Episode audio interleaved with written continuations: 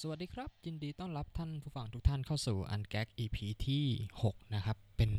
EP แรกของปี 2020 นะครับ เย้ก็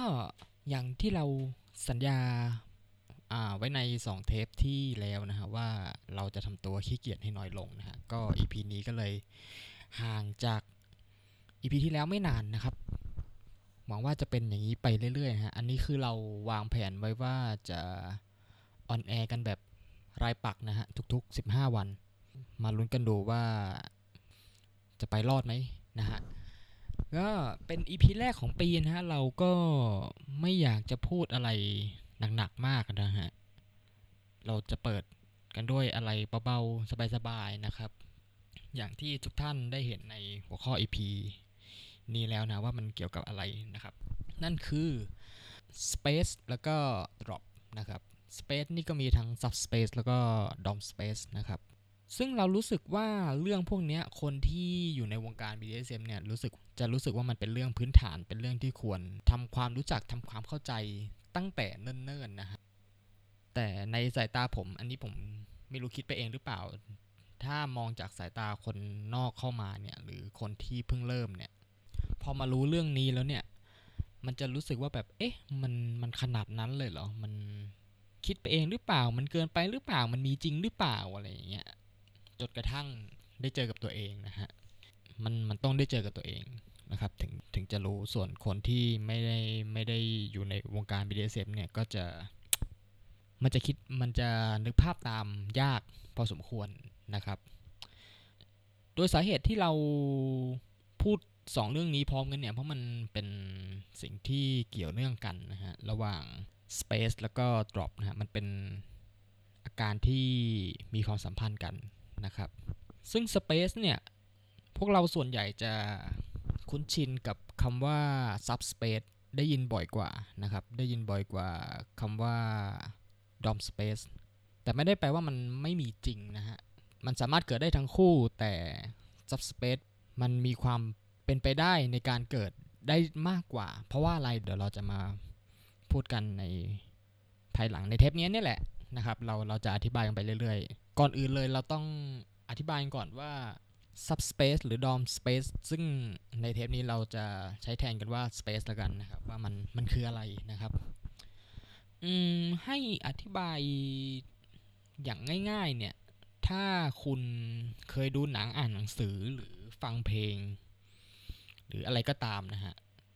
แล้วเราเกิดมีความอินมากๆนะฮะ อินจัดๆจนรู้สึกเหมือนแบบ ถูกดูดเข้าไปอยู่ในโลกนั้นนะเหมือนโลกรอบตัวเราหายไปนะฮะ แล้วมีแค่เรากับเรื่องราวที่เราอ่านอยู่ดูอยู่นะครับ เหมือนเราถูกดูดเข้าไปในโลก โลกนั้นเหมือนเข้าไปอยู่ในภวังนะครับ เหมือนเหมือนตัวเราเข้าไปอยู่ในสิ่งที่เราอ่านสิ่งที่เราดูนั้นเลยนะฮะ มันคล้ายๆกันครับ subspace คือ อันนี้เราพูดถึงขอพูดถึง subspace ก่อนนะฮะ subspace คือภาวะที่เกิดขึ้นกับ submissive นะครับในระหว่าง scene play BDSM นะครับ อันนี้เขาแบ่งกันหลักๆ แต่ไม่ได้มีหลักอะไรเป็นทางการอะไรขนาดนั้นฮะ มันมีหลักอยู่ 2 อย่างคือ เป็น subspace ที่เกิดขึ้นโดยกายภาพนั่นคือเกิดขึ้นจากการตี จากความเจ็บปวดของร่างกายนะครับ เป็นเชิงฟิสิกส์ที่เกิดขึ้นทางกายภาพนะครับ เป็นการเกิดขึ้นจากความเจ็บปวดผ่านทางอุปกรณ์ต่างๆ หรือแม้กระทั่งมือเปล่าก็สามารถทำได้นะฮะ ซึ่งอาการประเภทนี้เนี่ยอาการ subspace ทางกายภาพเนี่ยมันเกิดขึ้นจากปฏิกิริยาอัตโนมัติทางร่างกายของเรานะฮะ ถึงแม้ว่าสมองเนี่ยคนที่เป็น submissive หรือคนที่เป็น masochist เนี่ย จะมีความสุขจากการเจ็บปวดก็ตามนะฮะแต่ในขณะเดียวกันระบบทำงานของร่างกายฮะโดยอัตโนมัตินะฮะมันจะหลั่งฮอร์โมนเพื่อต้านหรือว่าบรรเทาความเจ็บปวดขึ้นมาเองนะฮะถึงแม้เราจะมีความสุขก็ตามนะครับ อันนี้เดี๋ยวเราจะไปขยายความกันภายหลัง เดี๋ยวขอเป็นประเภทที่ 2 ก่อนนะครับ ประเภทที่ 2 คืออ่า subspace ทางจิตนะครับทางสมอง ที่ไม่ไม่เกี่ยวข้องกับความเจ็บปวดทางร่างกายนะครับ subspace ทางจิตเนี่ยมันเกิดขึ้นพูดง่าย ๆ คือมันสามารถเกิดขึ้นได้โดยที่เราไม่ต้องถูกตีโดยที่ร่างกายไม่ได้เจ็บปวดก็ได้หรือเจ็บปวดก็ได้นะฮะอันนี้คือมันเป็นเรื่องเกี่ยวกับจิตวิทยาแล้วนะครับมันเป็นภาวะที่เกิดขึ้นเมื่อเมื่อสมองเราเชื่อมความเป็น sub นะฮะต่อ dom ของเรานะครับ ในในช่วงขณะที่คนที่เป็น submissive เนี่ยเมื่อสมองหรือจิตใจเราเนี่ยเซตอยู่ในสถานะจำนนยินยอมต่อนายเราแล้วเนี่ยมันจะเกิดความสุขหรือความพึงพอใจนะฮะแล้วมันมันจะเกิดเอฟเฟกที่ทรงพลังมากพอนะฮะจนเกิดการหลั่งของฮอร์โมนหรือสารเคมีในร่างกายนะฮะผมต้องพยายามอ่านนะ มันเป็นสารเคมีชื่อ epinephrine endorphin แล้วก็ enkephalin นะฮะ หลาย ๆ คนอาจจะคุ้นชื่อ endorphin endorphin คือสารหลั่งความสุขนะฮะ สารที่เอฟเฟกต่อสมองเราในทางด้านความสุข โดยเมื่อไอสารเคมีหรือฮอร์โมนทั้ง 3 ตัวมา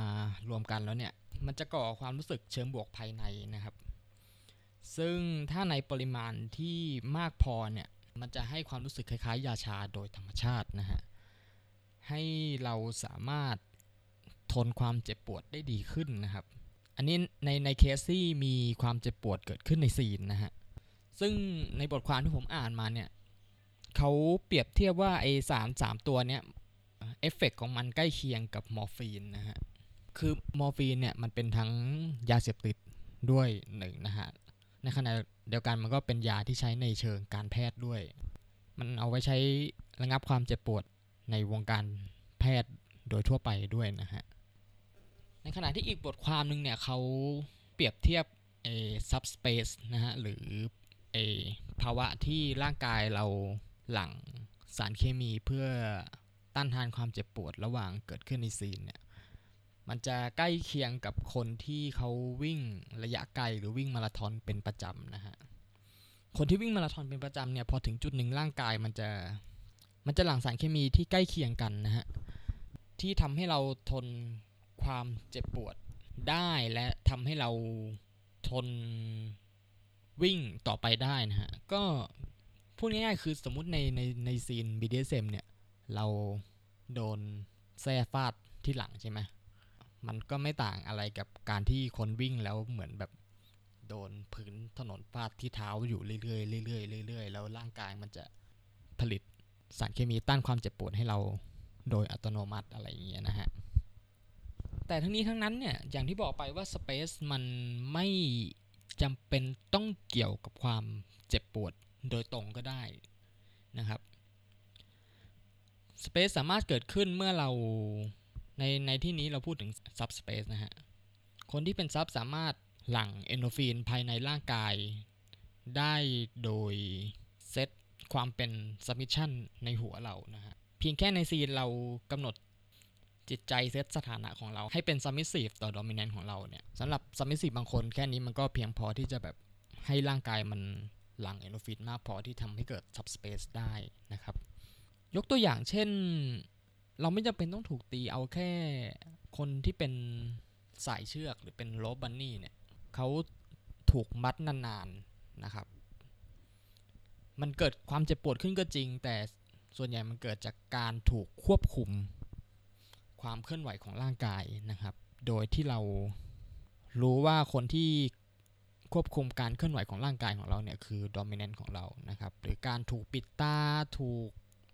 ปิดกั้นประสาทสัมผัส ปิดหูปิดตา ปิดปากนะครับ แล้วเอาแค่ง่าย ๆ ว่าถูกเอาแค่แบบถูกมัดแล้ว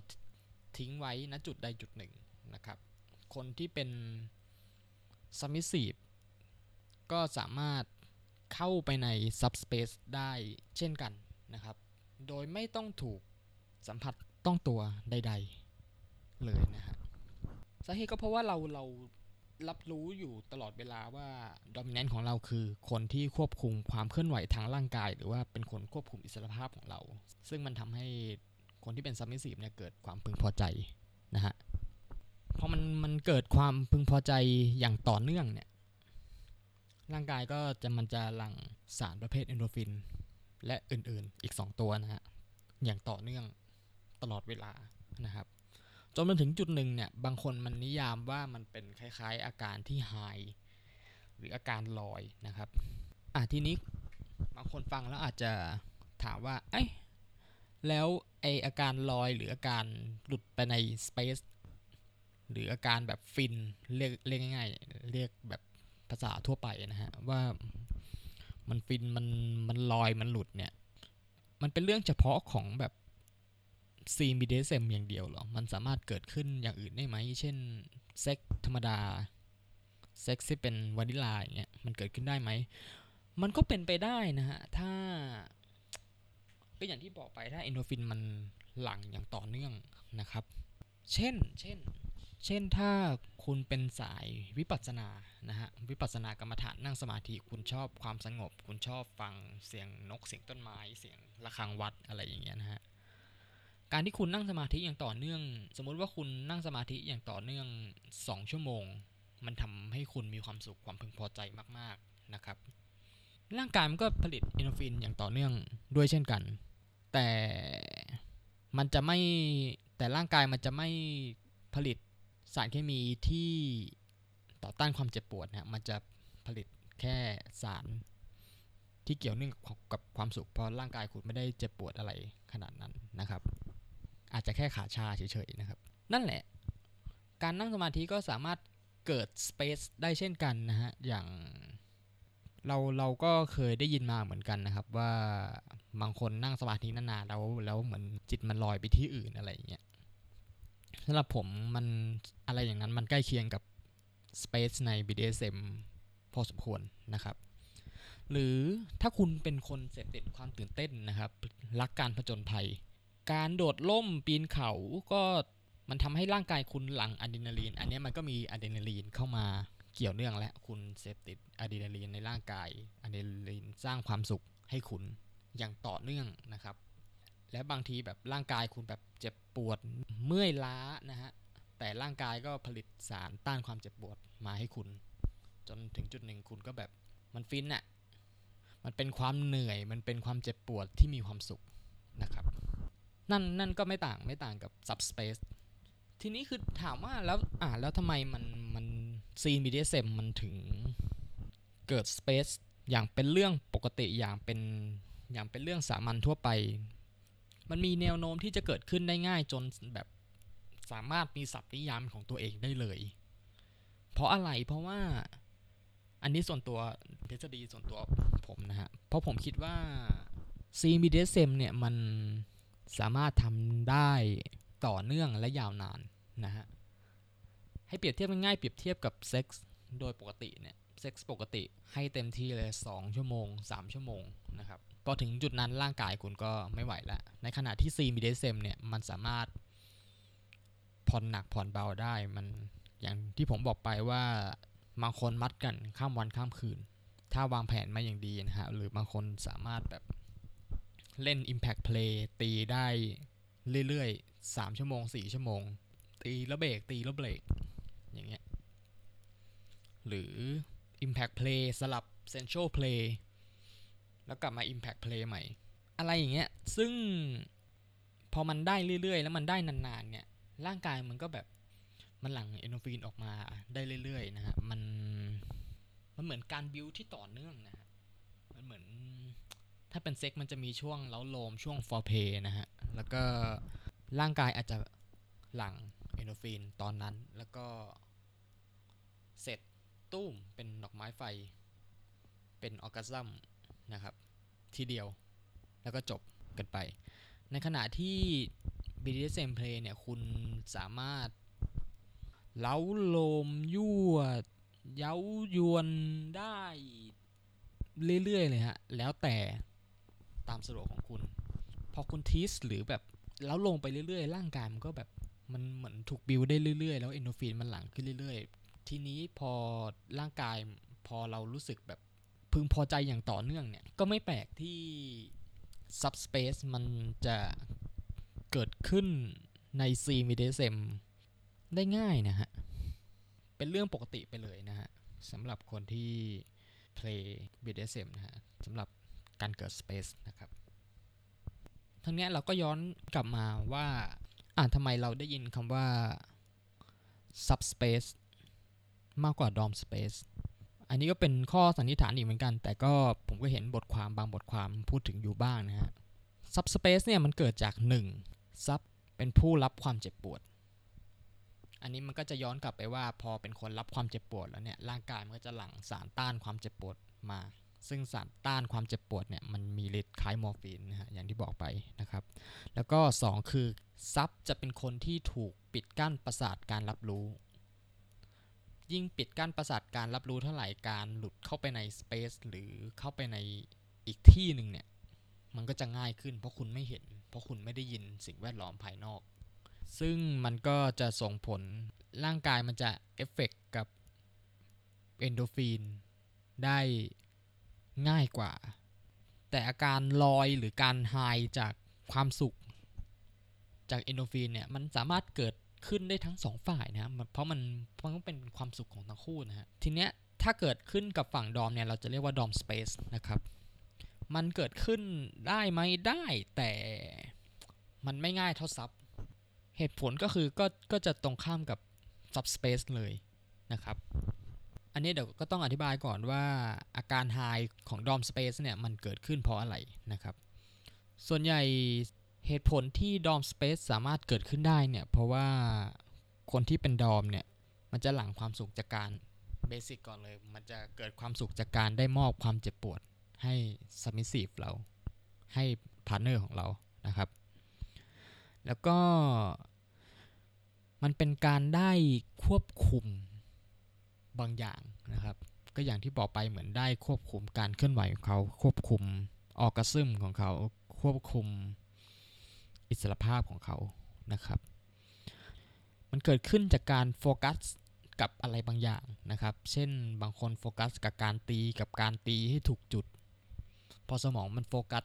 อย่างเข้มข้นอย่างต่อเนื่องนานๆเนี่ย บางคนเขามีความสุขกับการโฟกัสตรงนั้น มันก็จะหลั่งเอนโดฟินออกมา เช่นกันนะครับ พูดสรุปแบบหยาบๆก็คือในขณะที่คนที่เป็น submission นะครับ คนที่เป็น bottom เนี่ย เขาลอยด้วยการลอยออกไปข้างนอกนะฮะ แต่คนที่เป็น dominant เนี่ย มันจะลอยเข้ามาข้างใน มันจะลอยด้วยการโฟกัสที่กับสิ่งที่อยู่ตรงหน้านานๆ โฟกัสกับสิ่งที่ที่ตัวเองทำอยู่นานๆ แล้วเรารู้สึกพอใจกับสิ่งสิ่งนั้น เราพอใจที่ได้เห็นสามิสีเจ็บปวดกับการโฟกัสของเรา เรารู้สึกมีความสุขมันก็จะเกิดอาการหายขึ้นมาเอง แต่ มันน้อยครับที่ที่แบบจะหลุดไปเป็นสเปซเลยนะฮะ ส่วนใหญ่ที่เจอมันจะเป็นอาการอาการไฮเหมือนอาการแบบ ไม่รู้จะเปรียบเทียบอย่างนี้มันจะถูกหรือเปล่า มันจะเป็นคล้ายๆ อาการมีความสุขจากการเล่นยานะฮะมากกว่า ในขณะที่ตัวซับเนี่ยเขาจะเขาจะลอยออกไปเลย ซึ่งสิ่งที่ทำให้ดอมสเปซนะฮะมันถูกพูดถึงน้อยกว่า หรือเป็นที่รู้จักน้อยกว่าเนี่ยเพราะมัน อย่างที่บอกไปมันมีอัตราส่วนในการเกิดขึ้น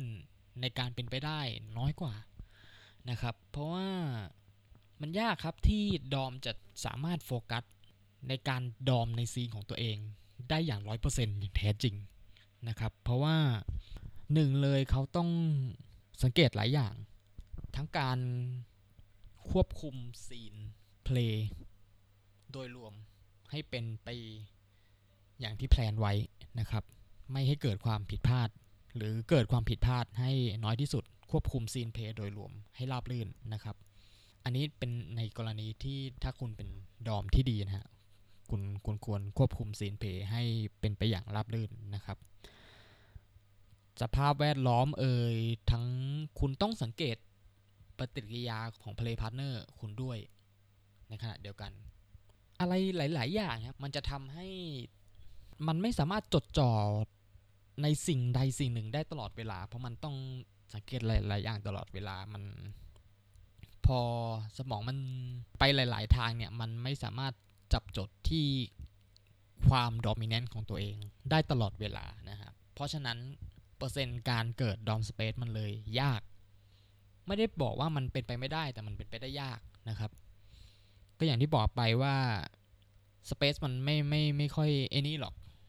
ไม่ไม่ค่อยจะเกิดมันจะเกิดอาการไฮอย่างเดียวมากกว่านะครับ แต่ทั้งนี้ทั้งนั้นเนี่ยหากโดมิเนนต์บางคนเนี่ยสะสมประสบการณ์มามากพอนะครับ จนการควบคุมสภาพแวดล้อมซีนเนี่ยชำนาญและโฟกัสสภาพแวดล้อมน้อยลง จนคุณสามารถจดจ่อกับการดอมิเนนต์ของตัวเอง ได้เกือบร้อยเปอร์เซ็นต์เนี่ยก็มีความเป็นไปได้ เช่นอะยกตัวอย่างเช่น บางคนแบบ Impact Play จนชำนาญนะครับ สามารถตีได้แม่นขึ้น คุณไม่ต้องเล็งตลอดเวลา บางคนมันมีสิ่งที่เรียกว่า muscle memory นะฮะ เหมือนแบบฝึกตีนานๆแล้วแบบกล้ามเนื้อมันจะจำได้เองว่าเบี่ยงระยะเท่านี้แรงเท่านี้นะครับ เหมือนเหมือนมือกองอะฮะที่แบบตีเพลงเพลงหนึ่งไปเรื่อยๆ แล้ว มันจะถึงจุดหนึ่งที่แบบมือไม้มันจะไปเอง โดยไม่ต้องกังวลว่าจะตีถูกตีผิดนะฮะไม่ต่างกันถ้าดรอปคนนั้นสะสมประสบการณ์ได้มากพอแล้วมี อาจจะมี muscle memory นะฮะที่เล็งจุดนี้จะตีจุดนี้แล้วเขาก็ตีจุดนี้ได้โดยอัตโนมัตินะครับ ซึ่งพอเป็นอย่างนี้แล้วเนี่ย การสังเกตปฏิกิริยาของ play partner ถ้าคุณรู้จักกันนานมากพอ มันก็จะมีบางอย่างที่คุณสามารถเรียนรู้ได้โดยอัตโนมัติ ถ้าคุณให้เวลากับมันมากพอเนี่ยพอหลาย ๆ สิ่งอย่างนี้เกิดขึ้นคุณสามารถโฟกัสกับการ dominant ตัวเองอย่างเดียวได้แหละ มันก็เป็นไปได้นะครับ ให้เปรียบเทียบมันจะเหมือนเหมือนการขับรถเส้นทางเดิมทุกวันนะฮะมันพอถึงจุดหนึ่งคุณจะเลี้ยวได้ได้โดยไม่ต้องคิดว่าเฮ้ยต้องเลี้ยวแล้ว มันจะไม่ต้องกังวลว่าเอออีกห้าร้อยเมตรมันต้องเลี้ยวนะ คุณใช้เวลาสังเกตนิดเดียวแล้วคุณก็เลี้ยวได้เลย โดยไม่ต้องกังวลนะฮะโดยไม่ต้องกลัวว่าจะเลยซอยหรือ ตัวอย่างเช่น ถึงจุดหนึ่งคุณอาจจะจำพฤติกรรม การขับรถ ของผู้ร่วมทางในถนนที่ขับรถเป็นประจำคุณจำได้ว่า ซอยนี้มันมักจะมีรถแบบนี้สวนมาอะไรอย่างเงี้ยนะฮะ ก็หรือบางทีคุณแบบแผนที่คุณโผล่ขึ้นมาในหัวเลยฮะ โดยโดยไม่ต้องสังเกตป้ายไม่ต้องสังเกตอะไรทั้งนั้น คุณคุณตามแผนที่ในหัวแล้วคุณก็โฟล์โดยธรรมชาติเลย คุณก็ปล่อยสีนให้เกิดขึ้นโดยธรรมชาติ ซึ่งกรณีนี้เนี่ย มันก็มีความเป็นไปได้ที่คุณจะเกิด drop space ได้ง่ายขึ้นนะครับ อาการของ space คร่าวๆอันนี้ ในหน้าที่นี้เราขอพูดถึง subspace เป็นหลักก่อนละกันนะครับ เพราะมันเขาเรียกอะไร มันแมสกว่านะฮะ มันเป็นสิ่งที่เกิดขึ้นโดยทั่วไปได้ง่ายกว่านะครับ อาการของ subspace ว่ากันตรงๆเลยมันแล้วแต่คนจริง ๆ นะครับ มันหลากหลายมากเลยนะฮะ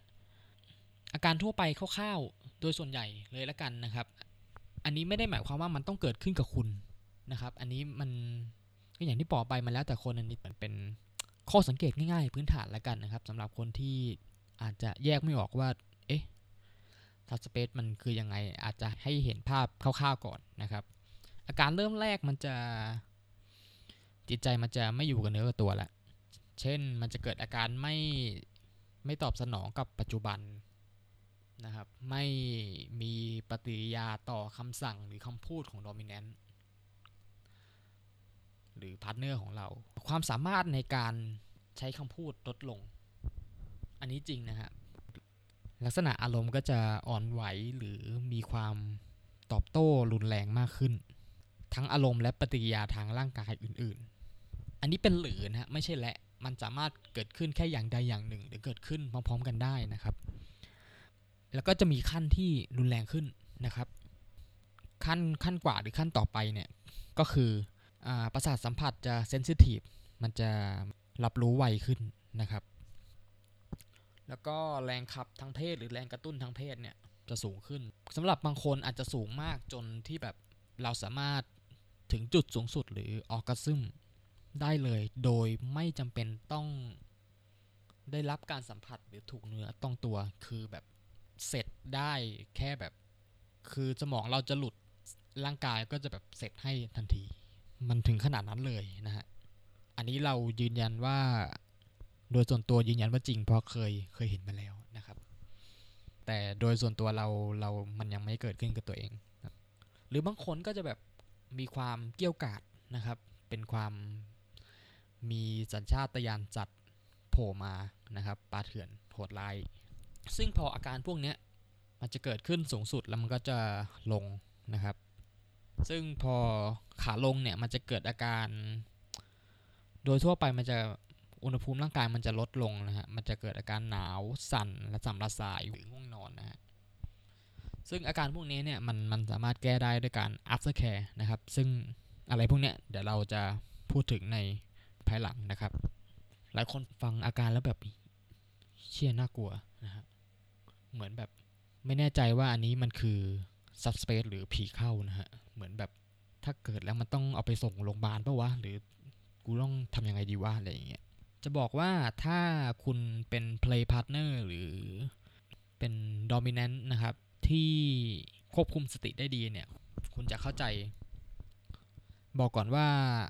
ควรเข้าใจว่าเรื่องเรื่องแบบนี้มันเป็นเรื่องปกติมันสามารถเกิดขึ้นได้ ตลอดเวลานะครับ มันไม่ใช่เรื่องน่าตกใจนะครับ เอาจริง ๆ subspace เนี่ยมันเป็นสัญญาณของ scene ที่ดีด้วยซ้ำนะครับ นั่นแปลว่า partner คุณเนี่ยร่างกายและจิตใจของ partner คุณเนี่ยมันมันหลั่งสารเคมีในเชิงบวก อย่างต่อเนื่องตลอดเวลา นั่นแปลว่าคุณได้สร้าง scene ที่ดีให้กับ partner ของคุณ แต่ คุณควรมีสติถ้า partner ของคุณเกิด subspace ขึ้นมานะครับ เพราะว่าเอาจริงๆไอไอสารเคมีที่ที่หลั่งระหว่างที่ subspace เกิดขึ้นเนี่ย มันจะมีผลต่อการเชื่อมโยงความรู้สึกต่อกันและกันนะครับ มันจะมีผลต่อความสัมพันธ์ระหว่างคุณกับ partner โดยมันจะเป็นไปอย่างธรรมชาตินะฮะ มันเป็นความสัมพันธ์ที่เกิดขึ้นโดยสารเคมีที่หลังระหว่างคุณกับ partner คือพอพอคุณสร้างความสุขใน scene ระหว่างกันเนี่ยสารเคมีที่หลั่งมามันเป็นเชิงบวกอ่ะมันจะส่งผลที่ดี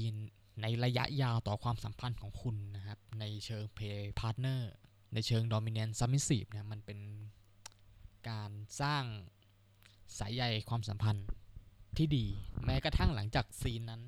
จบไปแล้วก็ตามนะฮะมันจะสร้างความทรงจำ มันจะสร้างความรู้สึกดีๆ เมื่อเมื่อคุณมองย้อนกลับไปนะครับ แต่สิ่งที่คุณต้องเข้าใจในระหว่างซีนนะคือคุณต้องเป็นคนละเอียดนิดหนึ่งนะครับ อันนี้ไม่ได้จะบอกว่าคุณต้องเป็นคนละเอียดในชีวิตตลอดเวลาคุณถึงจะเป็นโดมิเนนต์หรือคุณจะเข้าสู่วงการ BDSM ได้ ไม่ใช่อย่างนั้น เอาแค่อย่างน้อยที่สุดคุณเป็นคนละเอียดต่อ play partner ของคุณหรือเป็นคนละเอียดต่อ การ play BDSM ของคุณก็พอนะฮะ อย่างที่เราเคยเกินเกินไป ในตอนเก่าๆว่า BDSM มันเป็นการเล่นที่ค่อนข้าง อยู่บนความเสี่ยงอันตรายแหละนะครับ อย่างน้อยที่สุดคุณควรรู้จัก submissive หรือ partner ของคุณ แม้กระทั่งจะเป็นการเจอกันครั้งแรกก็ตาม คุณไม่ควรผีผามหรือเล่นอะไรรุนแรงเกินไปนะครับ ถ้าคุณไม่ไม่ได้รู้จัก ปฏิกิริยาของ partner คุณดีพอ รู้จักปฏิกิริยาร่างกาย อ่านภาษากายให้ออกว่า partner คุณเริ่มจะไม่ไหวแล้วนะ ถ้าเขาขยับอย่างนู้นอย่างนี้ถ้าเขาเปลี่ยนเสียงร้องหรืออะไรก็ตามนะครับ สื่อสารกันตลอดเวลาถ้าคุณไม่รู้ เข้าไปเช็คตลอดเวลาว่าโอเคไหมเข้าไปเช็คตลอดเวลาว่าเขามีปฏิกิริยาตอบโต้กับคุณร้อยเปอร์เซ็นหรือเปล่านะครับ ว่าเขา เข้าไปใน subspace หรือยัง หรือถ้าหากว่าอาการ subspace บางอย่างคุณไม่เคยเห็นมาก่อน คุณเพิ่งประสบกับสิ่งสิ่งนี้ครั้งแรก คุณควรทำอย่างไร คุณจะหยุดซีนไหมเอาเอาจริงๆ เราแนะนำว่าควรหยุดนะครับ หรือถ้าไม่ไหวจริง ๆ คุณ safeword ได้เลย เพราะอย่าลืมว่า safeword มันมีไว้สำหรับ scene ไม่ได้มีไว้สำหรับ submissive นั่นแปลว่าคนที่เป็น dominant ก็สามารถ safeword ได้ ถ้าคุณไม่ไหวแล้วก็คือคุณหยุด scene เลยนะครับ เอาจริงเพราะจุดจุดนั้นเนี่ย ถ้า sub ของคุณเข้าไปใน subspace แล้วเนี่ย มันมีความเป็นไปได้สูงว่าความสามารถในการสื่อสารเป็นคำพูดของ submissive ของคุณเนี่ย มันอาจจะไม่ร้อยเปอร์เซ็นต์หรือมีหรือในกรณีที่หนักกว่านั้นคือ สติสัมปชัญญะคือมันค่อนข้างจะพร่าเลือนนะครับ การรับรู้หรือ reflex จากการถูกตีหรือการรับรู้ความเจ็บปวดของ partner คุณเนี่ยมันจะมันจะผิดเพี้ยนละ เพราะว่าหนึ่งเลยก็อย่างที่บอกไปว่าร่างกายมันผลิตสารต้านความเจ็บปวด ในขณะที่ partner คุณอาจจะไม่ได้รู้สึกเจ็บปวดอะไรขนาดนั้น แต่ความแรงในการเล่นของคุณเนี่ยมันแรงขึ้น ณจุดจุดหนึ่งร่างกายภายนอกเนี่ย มันอาจจะเกินที่จะรับไหว แล้วก็ submissive ของคุณเมื่ออาการ space มันอยู่ในขาลงเนี่ย แล้วความเจ็บปวดมันกลับมาเนี่ยณจุดจุดหนึ่งเขาอาจจะรับไม่ได้ก็ได้นะฮะ อันนี้คือ worst case หรือกรณีที่แย่ที่สุดที่จะสามารถเกิดขึ้นได้ อันนี้คือพูดเตือนไว้ก่อนนะฮะ ก็คือการรับรู้ความเจ็บปวดของ partner คุณมีความเป็นไปได้ที่จะผิดเพี้ยนจากความเป็นจริงที่เกิดขึ้นนะครับ มันเป็นไปได้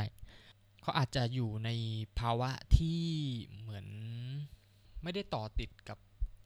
สภาพแวดล้อมจริง ไม่ได้ต่อติดกับปัจจุบันอะไรขนาดนั้น เขาอาจจะแบบ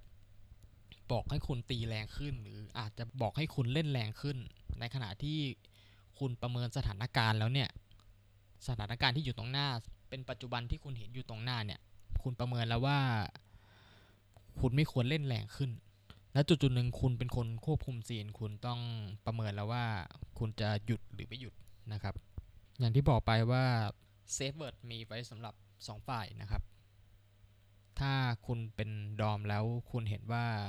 scene ควรหยุดก็หยุดเลย เพราะณจุดนั้นคุณเป็นคนที่มีสติสัมปชัญญะที่สุดนะครับ คุณเป็นคนที่ควบคุม scene อาการของ Subspace น่าจะเราเราน่าจะครอบคลุมมาพอสมควรแล้วแหละ ซึ่งการยืนระยะเวลา high ของ Subspace เนี่ย ระยะเวลาที่มันจะอยู่ในตัวเราเนี่ย ก็อย่างที่บอกไปว่ามันก็ไม่เท่ากันอยู่ดีนั่นแหละนะฮะของแต่ละคน ในในที่นี้เราหมายถึงทั้งไอตัวสารเคมีเอง แล้วก็จิตใจของเราซึ่งมันแยกส่วนกันนะตัวสารเคมีเองเนี่ย มันก็ ยืนระยะไม่เท่ากันในขณะที่จิตใจของเราที่ลอยออกไปเนี่ยระยะเวลาลอยมันก็จะไม่เท่ากันในแต่ละคนนะครับ บางคนคืนเดียวนะครับ คืนเดียวหายละแล้วก็บางคนก็อาจจะนานถึงสัปดาห์เลย ซึ่งในขณะที่คุณพา partner คุณ high partner คุณลอยลอยสูงมากลอยสวยมากนะฮะแต่มันมันก็คือสัจธรรมนะถ้าลอยได้มันก็ลงได้นะครับ มีขึ้นก็ต้องมีลง เราไม่สามารถลอยได้ตลอดไปนะครับทำไมอยู่ๆก็ดึงเข้าธรรมะสัจธรรมเฉยเลยนะฮะไม่ได้เข้ากับความบาปของรายการเลย ไม่เป็นไร อย่างที่บอกไปว่า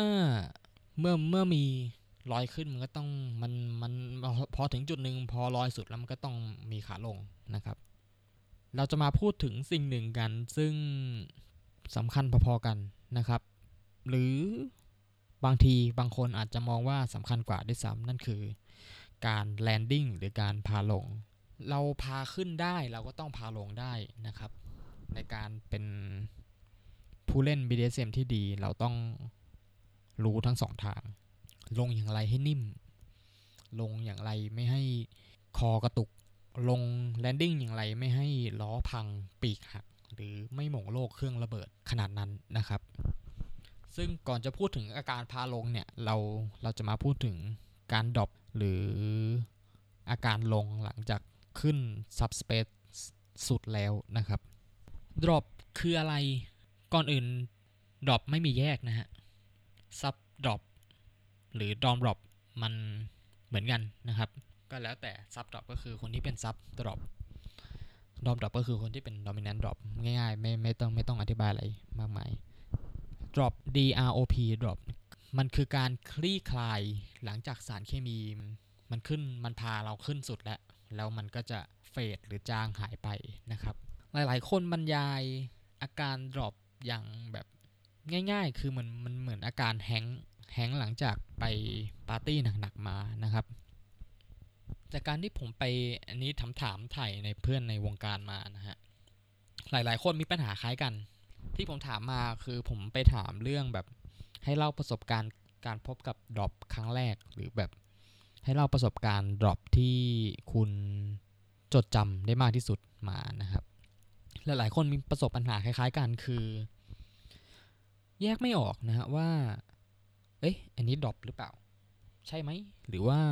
แค่ง่วงแค่เพลียเฉยๆ หรือหงุดหงิดเฉยๆ หรืออารมณ์เสียเฉยๆ ยิ่งเป็นอาการ drop ที่สั้น หรือเป็นการ drop เล็กๆ เนี่ย ยิ่งแยกยากไปใหญ่ เพราะว่าเหมือน subspace เลยsubspace ต่างกันในแต่ละคน drop ก็เหมือนกัน drop แต่ละคนไม่เหมือนกันนะครับ แล้วแต่ว่าคุณจะแสดงอาการแบบไหนนะครับ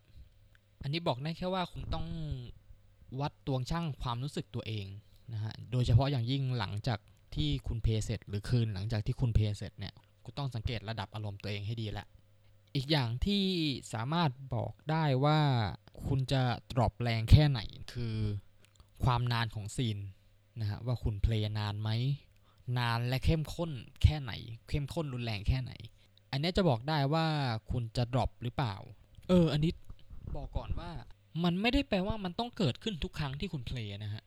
มันแล้วแต่คนอีกแล้วนะมันมันแล้วแต่คนว่า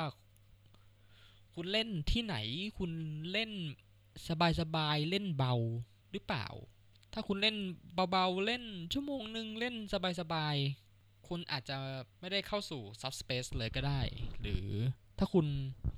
ไม่ไฮหรือไม่ได้เข้าไปสู่ซับสเปซคุณก็มีแนวโน้มว่าจะไม่ดรอปซึ่งไม่ได้แปลว่านั่นเป็นซีน BDSM ที่ไม่ดีนะครับ มันแล้วแต่ความพึงพอใจของคุณว่าคุณhappy กับ scene แค่ไหน subspace หรือ drop เนี่ยมันเป็นอาการข้างเคียงมีหรือไม่มีก็ได้ แต่ที่เอามาเล่ากันเพราะว่ามันเกิดขึ้นโดยทั่วไปและคนที่เป็นมือใหม่หน่อยเนี่ยจะตกใจนะครับว่าเฮ้ยมันเกินไปหรือเปล่า หรือสมองเราผิดปกติอะไรหรือเปล่าอย่างเงี้ยสมองคุณไม่ผิดปกติ มันแค่มีปฏิกิริยาที่แรงขึ้น มันก่อปฏิกิริยาที่ไม่สามารถเกิดขึ้นได้จากเซ็กส์ทั่วไปนะอันนี้แวะมาบอกหน่อย เดี๋ยวจะคิดว่าแบบ เอ๊ะ เรา play แล้วมันไม่เห็นมี subspace เลยหรือไม่ drop เลยเนี่ย มันผิดปกติไหมนะ ไม่ผิดครับไม่ผิด มันเป็นอาการโบนัส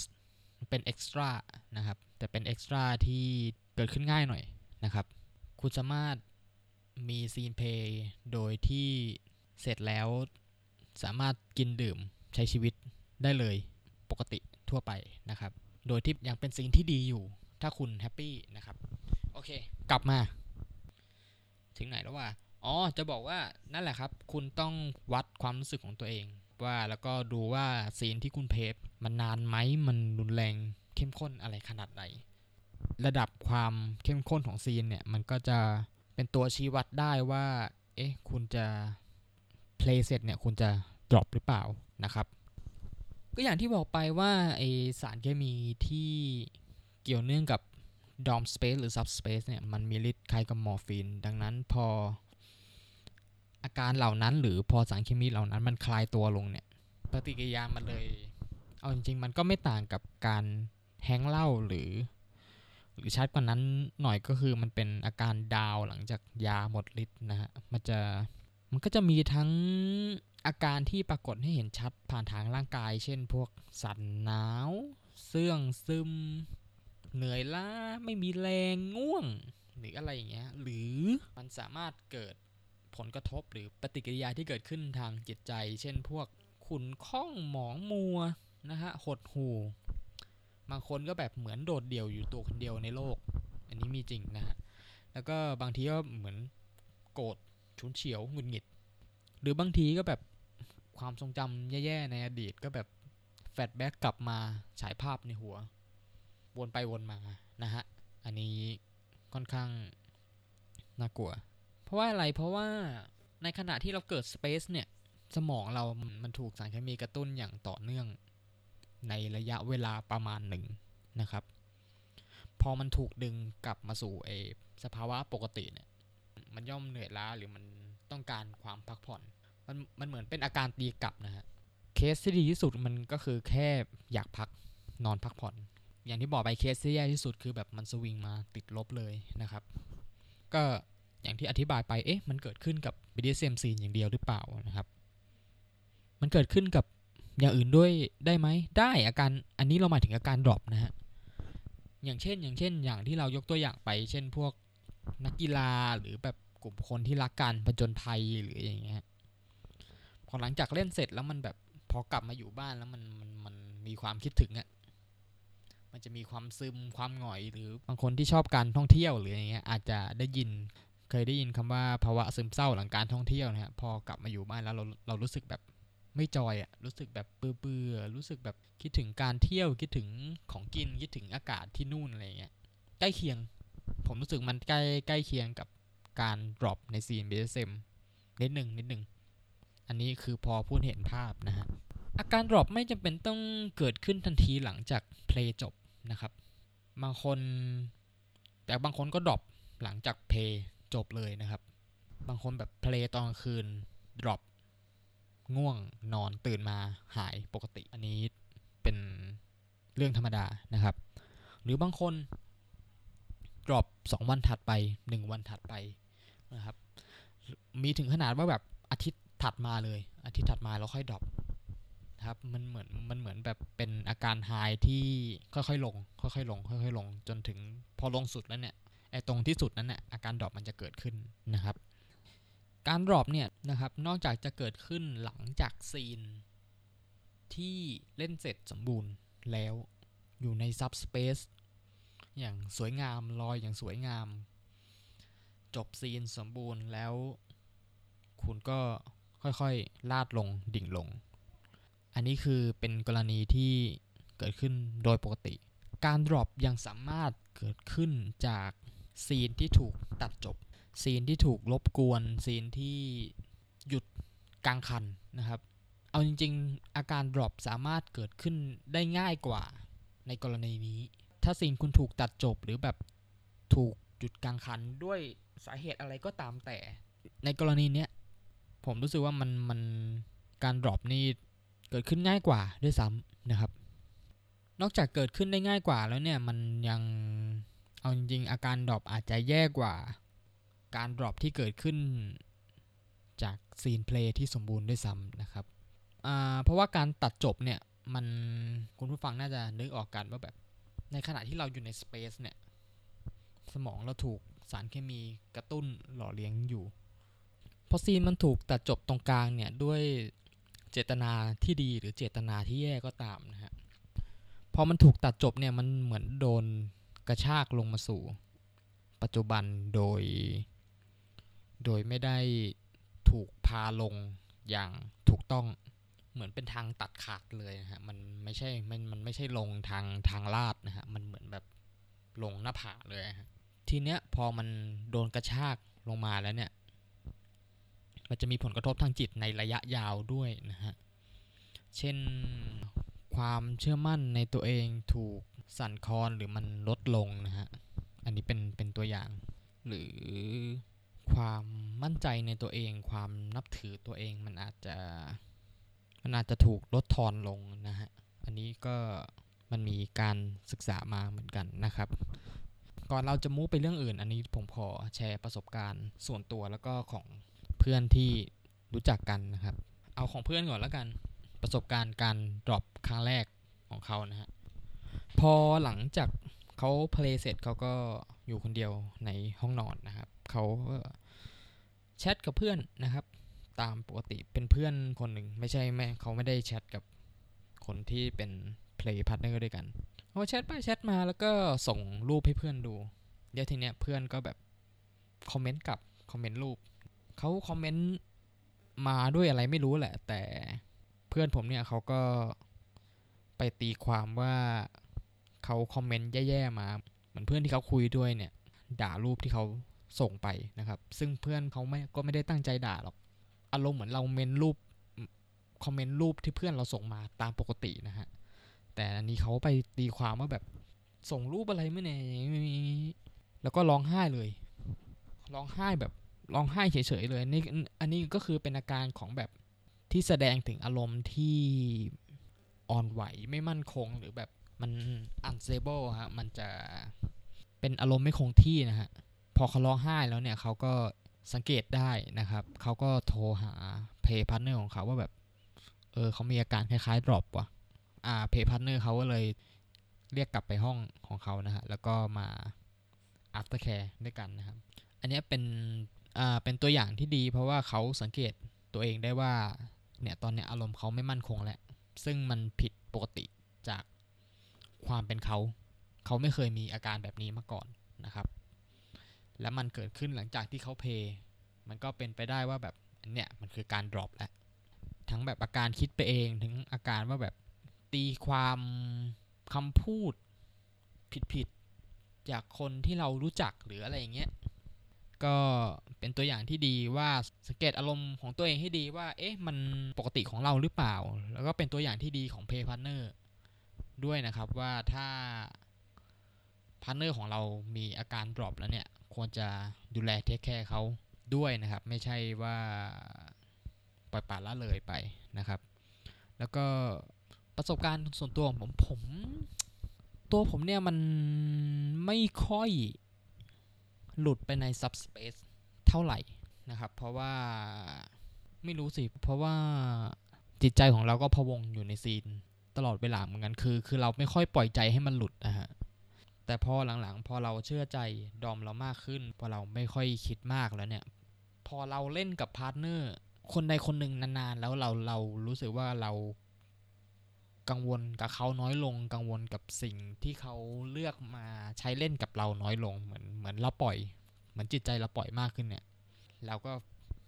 โฟกัสกับความเป็น submissive ของเรามากขึ้น แล้วเราก็มีแนวโน้มที่จะเข้าไปสู่ subspace มากขึ้นเหมือนกัน อย่างที่บอกไปว่าไม่บ่อยแต่ทุกครั้งที่เราเกิด subspace ขึ้นมาเนี่ย เราจะไม่ไม่ได้ยินเสียงสภาพแวดล้อมแหละ เราจะตอบโต้กับคำพูดของโดมิเนนต์เราน้อยลง เหมือนเราจะได้ยินแต่ ปฏิกิริยาตอบโต้ของเราจะช้าลง แล้วดอมของเราจะสังเกตได้ครับ แล้วก็ถ้าความเจ็บปวดมันพุ่งสูงขึ้นมากๆเนี่ย เราจะร้องไห้เลยร้องไห้แบบเป็นวักเป็นเวรเลยร้องไห้แบบสุดนะฮะร้องไห้ในในในซีนนั้นเลย นั่นเป็นสัญญาณว่าแบบ คือ dominant ของเราจะไม่ได้ไม่ปล่อยให้เราอยู่ใน subspace นานขนาดนั้น เพราะมันค่อนข้างอันตรายนะครับ เพราะว่า reaction ต่อความเจ็บปวดของเรา มันจะอ่านยากขึ้นแหละ พออ่านยากขึ้นแหละมันมันก็จะลำบากกับทั้งสองฝ่าย คือพอเราหลุดไป subspace ขึ้นมาแล้วเราร้องไห้ขึ้นมาเนี่ย ก็คือเป็นสัญญาณว่าควรจบ scene ได้แล้วนะครับ แล้วก็อาการ drop ของเราก็น้อยนานๆจะมีทีนะฮะ drop เราจำเราเราจำ drop ครั้งแรกของเราได้ มันเกิดจากที่เรา play เสร็จแหละ แล้วก็มันเกิดขึ้นใน play party นะฮะ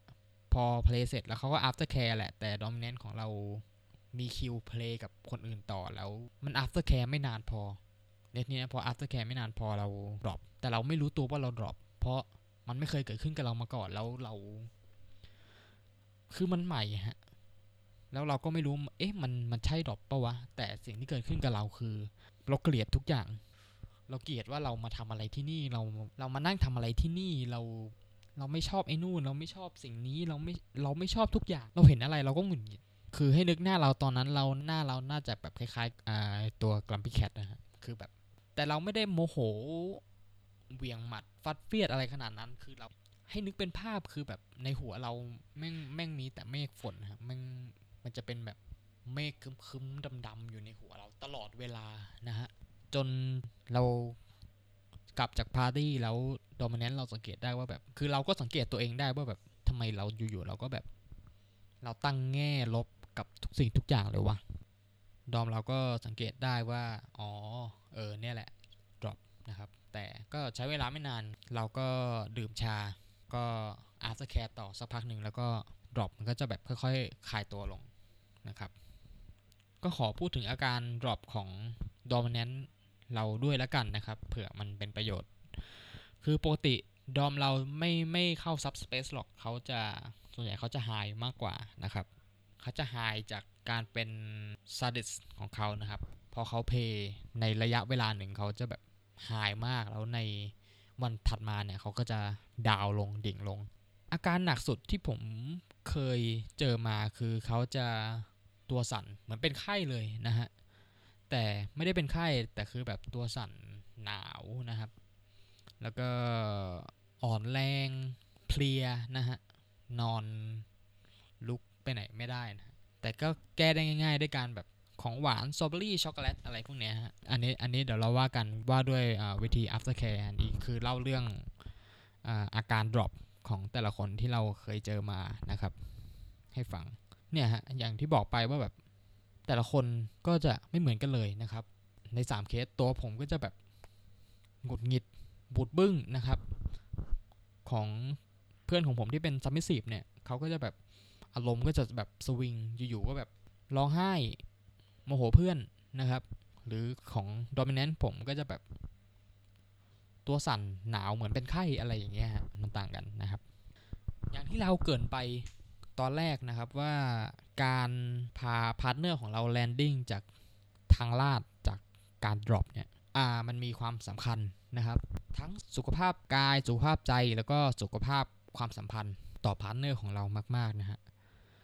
ซึ่งการ landing จากอาการ drop เนี่ยมันมีชื่อเรียกว่า aftercare นะครับ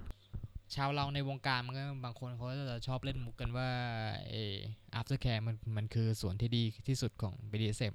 นะฮะบางคนรอคอยมากกว่าซีนเพลย์บางคนตั้งหน้าตั้งตารอคอย aftercare มากกว่าการเพลย์จริงๆซะอีกนะฮะ ก็ว่ากันไปโอ้จริง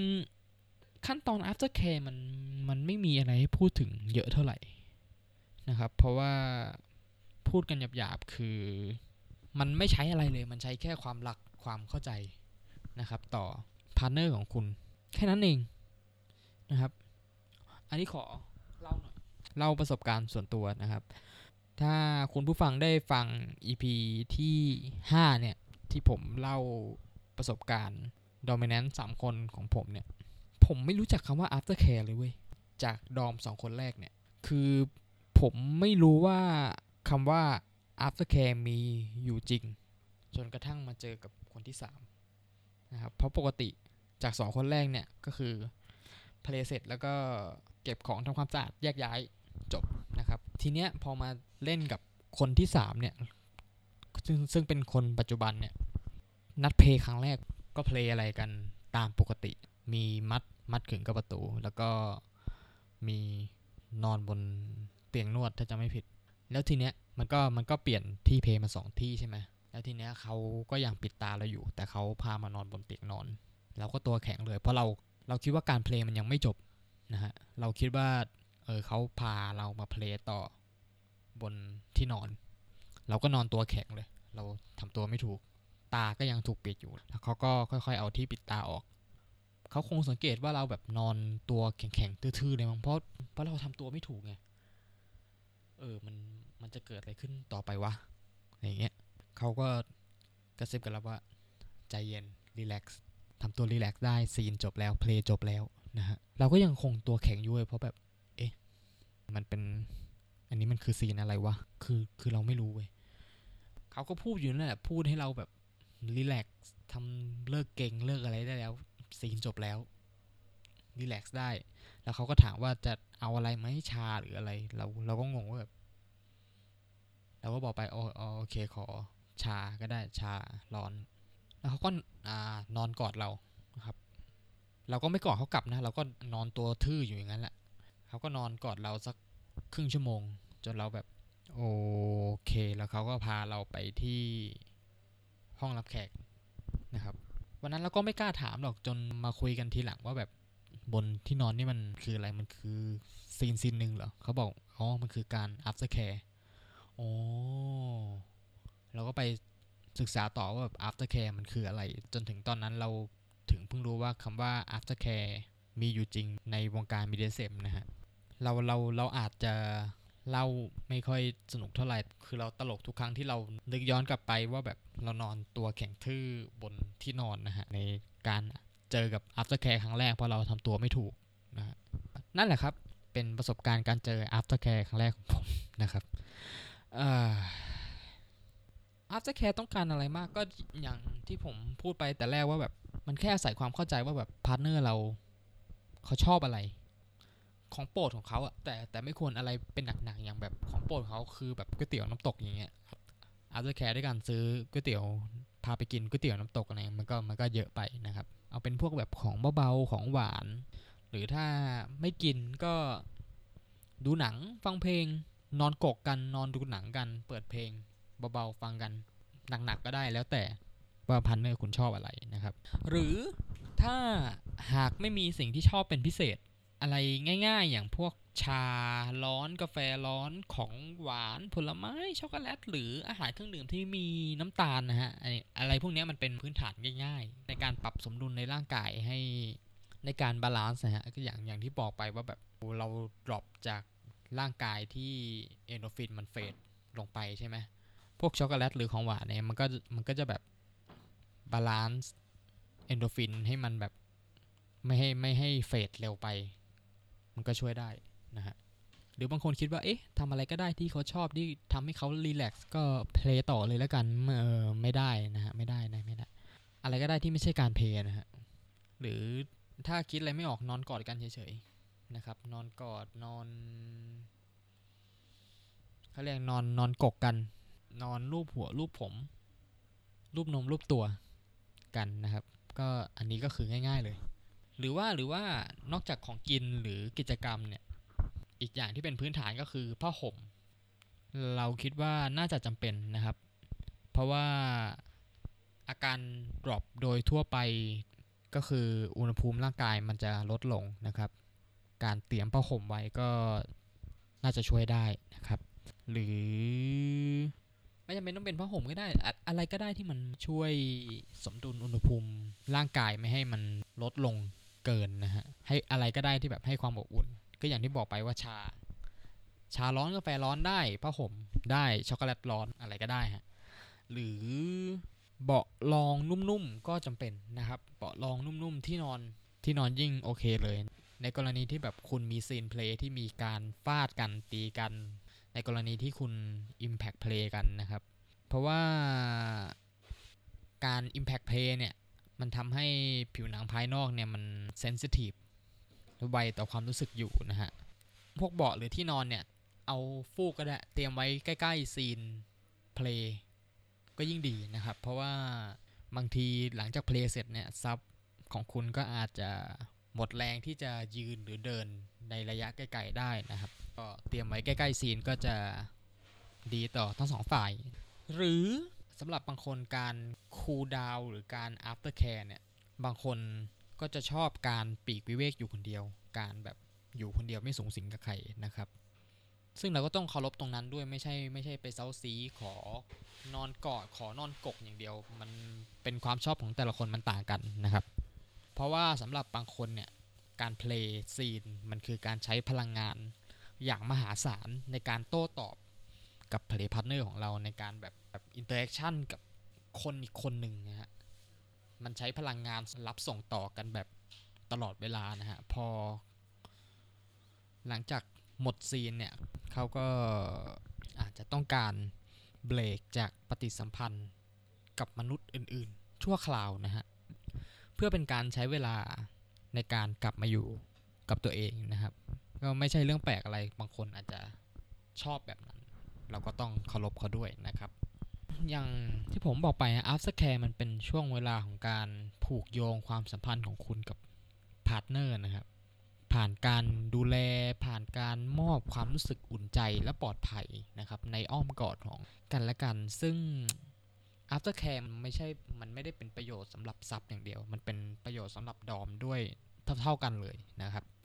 คนที่เป็น sub ก็สามารถสร้างความอุ่นใจให้partner ที่เป็น dominant ของคุณได้เช่นกันนะครับ ยกตัวอย่างเช่นแบบคุณก็สามารถบอกเขาได้ว่าแบบคุณ enjoy กับ scene มากแค่ไหนครับ หรือคุณแค่บอกเขาว่าแบบเออที่ผ่านมาคุณรู้สึกดีมากเลยนะครับ คุณไม่ได้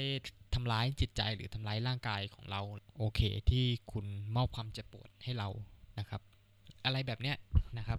มันเป็นการแชร์ความรู้สึกที่ดีต่อกัน หลังจากซีน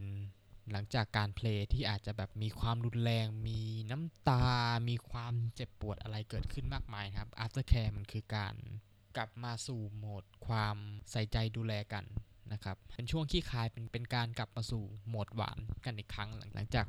ผจญโหมดดุกันมานะครับ เรามาถึงช่วงท้ายแล้ว แต่เรามีสิ่งที่อยากพูดถึงคือ ความสำคัญของการ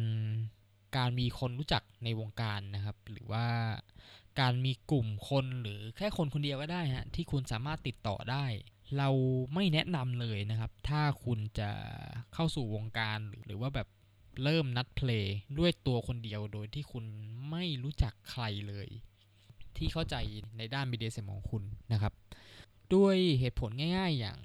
อะหนึ่งเลยความปลอดภัยนะครับ แล้วก็ เหตุผลต่อมานี่คือสาเหตุที่เราเอาเอามาพูดใน EP เนี่ย เพราะว่าหากเกิดกรณี มีการ play scene ที่แย่ มีการ play scene ที่หยุดกลางคัน มีการ play scene ที่คุณไม่โอเคนะครับหรือ play เสร็จแล้วอะไรเรียบร้อยไม่ได้หยุดกลางคัน แต่แบบplay เสร็จจบแล้วก็ partner ของคุณไม่รู้จักคำว่า after care นะครับ ก็อาบน้ำแต่งตัวเปิดตูดกับแยกย้ายกลับบ้านกัน มองโลกในในแง่ดีที่สุด เคสที่จะเกิดขึ้นในทางบวกที่สุดเนี่ย ก็คือคุณก็กลับบ้าน โอเค ไม่มีอะไรเกิดขึ้น ไม่ไม่มีอาการ drop เกิดขึ้น คุณใช้ชีวิตได้ตามปกติ นั่นคือเป็นกรณีที่ดีที่สุดที่จะสามารถเกิดขึ้นได้ แต่มันก็โอเคเราเราก็ขอให้เป็นอย่างนั้น แต่ถ้ามันไม่ออกมาเป็นอย่างนั้นล่ะ สมมุติถ้าคุณจบซีนในขณะที่คุณยังอยู่ใน Space ในขณะที่คุณยังอยู่ใน Subspace หรือ Dom Space แล้วระหว่างกลับบ้านหลังจากกลับบ้าน คุณถึงบ้านแล้วคุณเกิดมีอาการ drop ขั้นรุนแรงหากคุณอยู่คนเดียวหรือคุณอยู่กับครอบครัวแล้วคุณไม่สามารถเอาสิ่งสิ่งนี้ไปปรึกษาครอบครัวได้ คุณจะทำยังไง คุณสามารถดูแลตัวเองได้ไหมได้แต่อย่างไรล่ะ หรือว่า คุณยังติดต่อกับ Play Partner คุณได้แต่ Play Partner ของของคุณไม่รู้จะทำอย่างไร ไม่ไม่รู้จัก Aftercare ไม่เป็น คุณจะทำอย่างไร นี่คือสิ่งหนึ่งที่การรู้จักเพื่อนในวงการไว้ หรือคุณมีคนที่รู้จักในวงการ BDSM ไว้จะมีประโยชน์กับคุณนะครับ คุณสามารถติดต่อคนคนนั้นให้ดูแลช่วยเหลือด้านที่พักหรือ มอบ aftercare ที่ถูกต้องเหมาะสม ในฐานะเพื่อนในในฐานะคนที่แบบเข้าใจความเป็น BDSM ด้วยกันเนี่ยมันมันช่วยได้นะครับ อาจจะแบบให้คำปรึกษาเกี่ยวกับ scene ที่เกิดขึ้นว่าแบบ เอ๊ะ มันผิดพลาดหรือสิ่งที่คุณเจอ partner คุณปฏิบัติต่อคุณถูกต้องไม่ถูกต้องอย่างไรนะครับ มันมีประโยชน์จริง ๆ นะครับ ในกรณีที่คุณไม่รู้จักใครเลย อย่างน้อยนะตอนนี้เราเราก็มีแบบแฟนเพจจะไม่ว่าจะเป็นเพจนี้หรือเพจ Thailand BDSM เขาเปิดรับต่อการปรึกษาแบบนี้ได้ตลอดเวลานะครับ สิ่งที่เราไม่แนะนำเลยเนี่ยไม่ควรทำนะ ก็คือการมีอาการ drop แล้วคุณแล้วคุณเก็บไปคนเดียวแล้วก็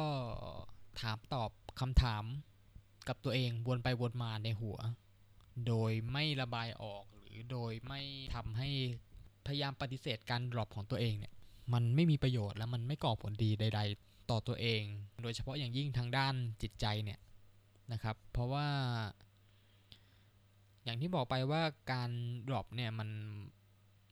ก่อนอื่นเลยอย่าโทษตัวเองนะฮะ มันไม่มันไม่ได้เกี่ยวกับความผิดปกติทางด้านจิตใจของคุณเลยนะ มันไม่ใช่อาการทางจิต มันมันไม่ใช่ความผิดปกติทางสมองหรือใดๆมันเป็นปฏิกิริยาโดยธรรมชาตินะครับ จากการ play จากการที่สมองคุณถูกกระตุ้นมากกว่าปกตินะครับ ถ้าคุณ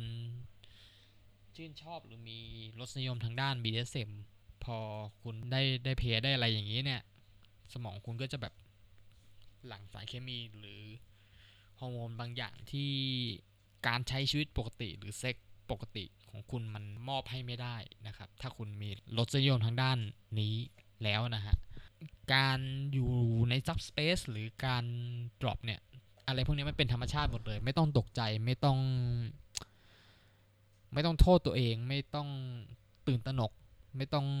กลัวนะครับ ถ้าคุณรู้วิธี ถ้าคุณรู้จักอารมณ์ตัวเองหรือและปฏิกิริยาตัวเองมากพอเนี่ย มันสามารถแก้ไขได้ถ้าคุณรู้วิธีที่จะทำมันอย่างถูกต้องนะครับ ทางรายการเราก็พยายามที่จะเป็นส่วนหนึ่งที่จะให้ข้อมูลที่พอจะเป็นประโยชน์ได้นะครับ ในภายภาคหน้าถ้าคุณจะถ้าคุณได้พบ ได้ประสบกับอาการ drop หรือ subspace ที่ จะเกิดขึ้นกับคุณนะครับ ถ้าคุณไม่เคยเจอมาก่อน หรือเคยเจอมาแล้ว แต่ไม่รู้ว่าจะจัดการกับมันอย่างไร หรือจะ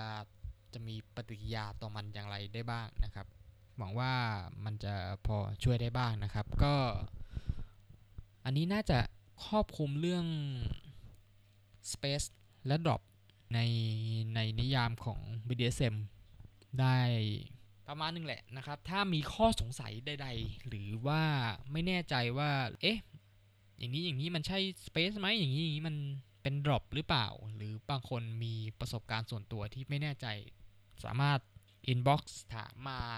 ทางเราได้ตลอดนะครับ ทั้งก็คือทางเพจนี่แหละเพจ Ungag นะครับก็หรือเพจ Thailand BDSM Let's Learn and Play ทางนั้นก็สามารถให้คำตอบได้ เช่นกันเขาก็มีประสบการณ์ทางด้านนี้เหมือนกันนะครับ ก็โหเทปนี้เราไม่คิดว่าจะยาวนานขนาดนี้นะครับ ก็ฟังกันสบายๆนะครับ เปิดปีแล้วก็เจอกันใหม่เร็วๆนี้นะครับ หวังว่าเราจะเจอกันสม่ำเสมอในปี 2020 นี้นะครับ โดยเทปต่อไปเราจะเอา เรื่องราวในโลก BDSM อะไร มาพูดกันมาแลกเปลี่ยนความรู้กัน ก็ติดตามกันได้นะครับจากเพจ Ungag นะครับ ติดตามเราได้ใน Spotify นะครับ แล้วก็ Google Podcast อ่า Apple Podcast เสิร์ชชื่อรายการ Ungag ได้เลยเรามีลงไปแล้ว 5 EP นะครับ ขอบคุณทุกท่านที่ติดตามรับฟังกันนะครับหวังว่าเราจะ พบเจอกันเรื่อยๆนะครับสำหรับ EP ที่ 6 นะครับ Space and Drop นี้ก็เราก็ขอจบแต่เพียงเท่านี้ ตัวผมโคค o นัทบอยขอลาไปก่อน สวัสดีครับ